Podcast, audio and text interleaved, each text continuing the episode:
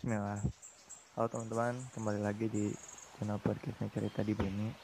Kali ini aku bakal share sebuah self reminder Khususnya buat aku sendiri sih.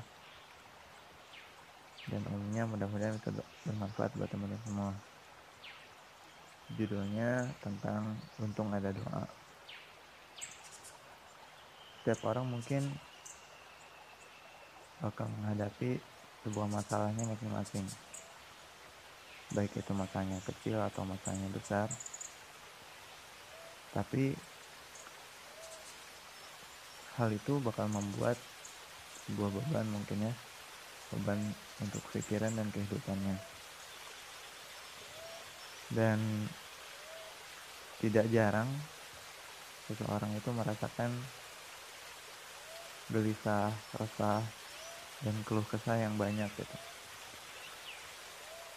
Nah, pembicaraan kali ini bakal didahului satu ayat yang ada dalam Al-Quran di surat Al-Ma'arij ayat 19 dan 20.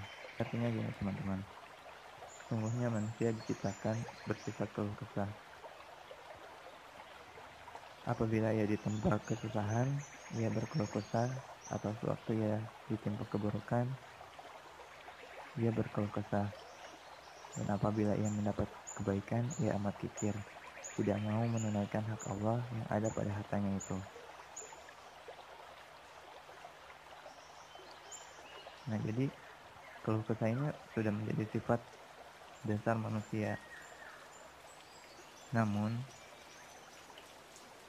sudah menjadi kewajiban kita untuk menghadapi suatu masalah itu dengan tidak berlarut-larut apa sih tipsnya? Salah satunya adalah dengan doa teman-teman. Kita akan mulai dengan sebuah pertanyaan. Kenapa sih kita mesti berdoa? Dalam Quran surat Al-A'raf surat ketiga ayat 172 Allah berfirman dan ingatlah ketika Tuhanmu mengeluarkan dari sulbi atau tulang belakang anak cucu Adam keturunan mereka dan Allah mengambil kesaksian terhadap roh mereka seraya berfirman Bukankah aku ini Tuhanmu? Mereka menjawab Betul, engkau Tuhan kami Kami bersaksi Kami lakukan yang demikian itu agar di hari kiamat kamu tidak mengatakan sesungguhnya ketika itu kami lengah terhadap ini. Dalam ayat ini ada sebuah pertanyaan dan kesaksian dari hamba Allah. Pertanyaan dari Allah, Alas rabbikum yang artinya bukankah aku ini Tuhanmu? Dan roh manusia menjawab, Qalu bala syahidna. Betul, engkau Tuhan kami, kami bersaksi. Jadi menurut Ustaz Adi Dayat, kata Rob di sini adalah suatu zat Allah yang perhatiannya itu tanpa batas kepada hambanya. Yang di mana Rob inilah yang maha mengatur semua urusan kita. Rob di mana tempat kita ber, berkeluh kesah Rob di mana tempat kita memohon di mana tempat kita menggantungkan segala perkara kepadanya.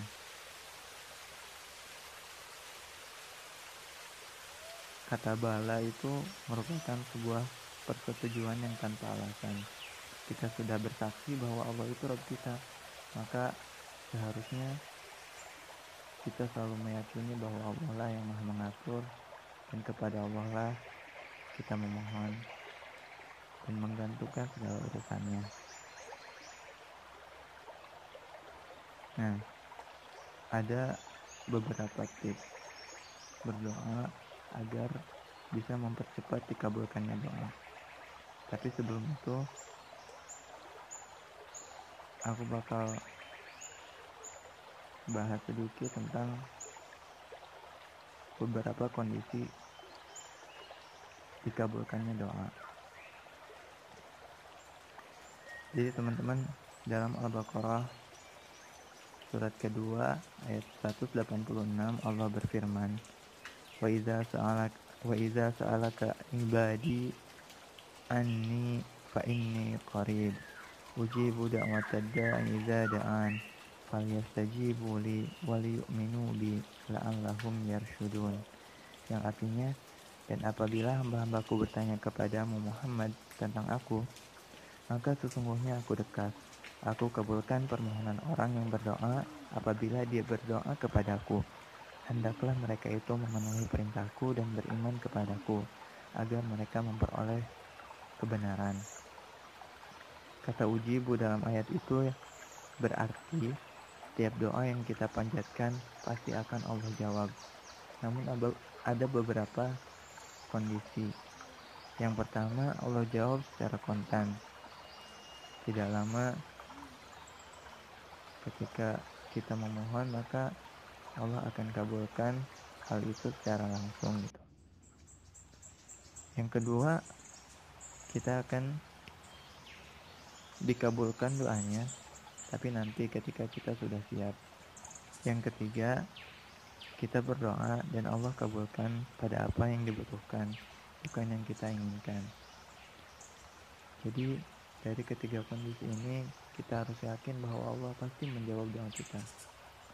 Namun ada tiga kondisi bisa saja Allah memberikannya secara spontan, bisa saja Allah memberikannya ketika kita sudah siap, dan bisa saja Allah memberikan apa yang kita butuhkan, bukan apa yang kita inginkan. Selanjutnya, rahasia cepat dikabulkan ada beberapa poin.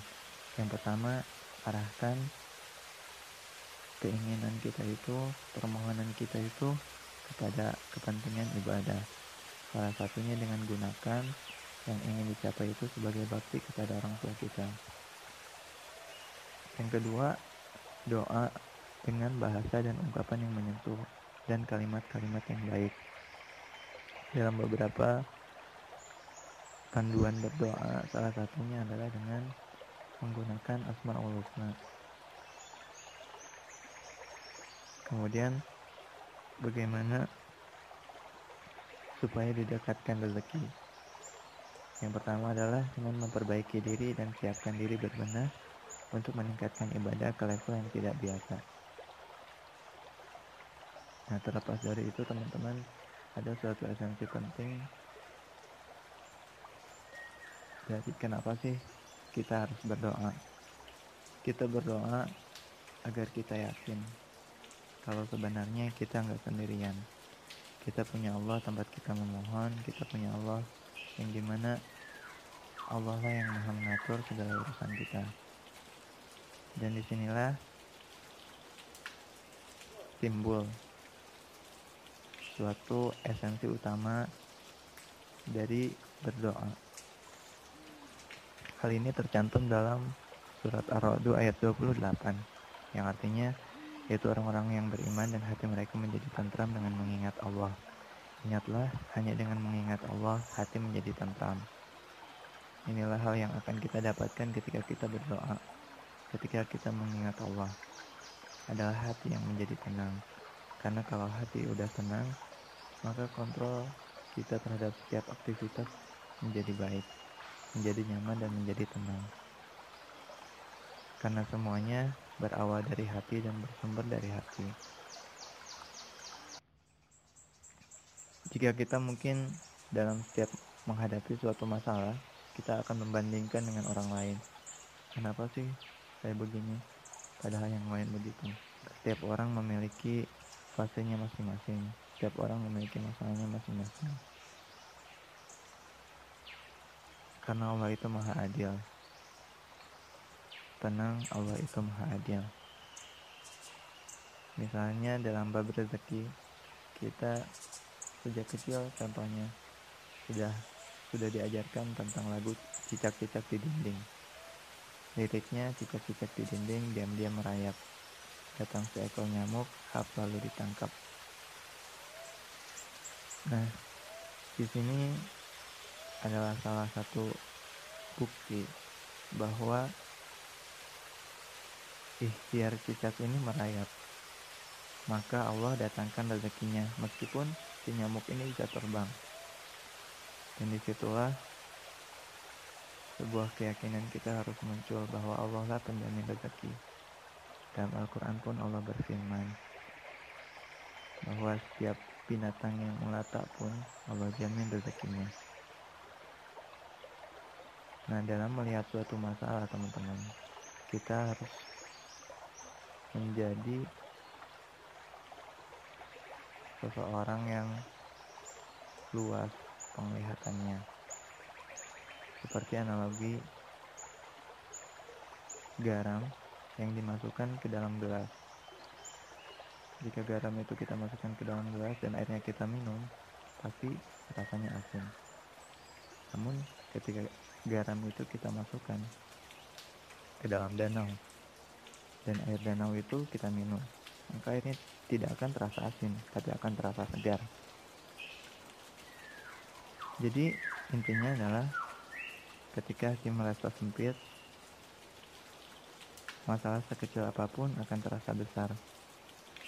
Dan sebaliknya, jika hatinya merasa luas, maka kita akan merasakan sebuah ketenangan. Dan itulah prinsip utama dari doa, teman-teman. Akan menimbulkan ketenangan pada jiwa. Yang terpenting adalah kita harus terus berusaha dan bekerja keras, menyempurnakan niat dan berdoa tanpa pernah putus berdoa, tanpa pernah patah semangat dan putus asa. Karena ketika putus asa itulah kita kalah. Mudah-mudahan hal yang bisa disampaikan ini bisa menjadi sebuah self reminder untuk saya sendiri dan bisa bermanfaat untuk teman-teman semua. Yang intinya yang ingin diangkat di sini adalah kita semua bakal memiliki masalahnya masing-masing. Dan kita harus menghadapi itu semua tanpa pernah putus asa. Yakinlah bahwa kita itu nggak pernah sendirian. Ada Allah Rabb kita yang perhatiannya tanpa batas kepada kita. Kita hanya tinggal meminta kepadanya. Kita hanya tinggal beribadah kepadanya dan tawakal sepenuhnya. Mungkin itu aja yang bisa disampaikan di kesempatan self reminder kali ini.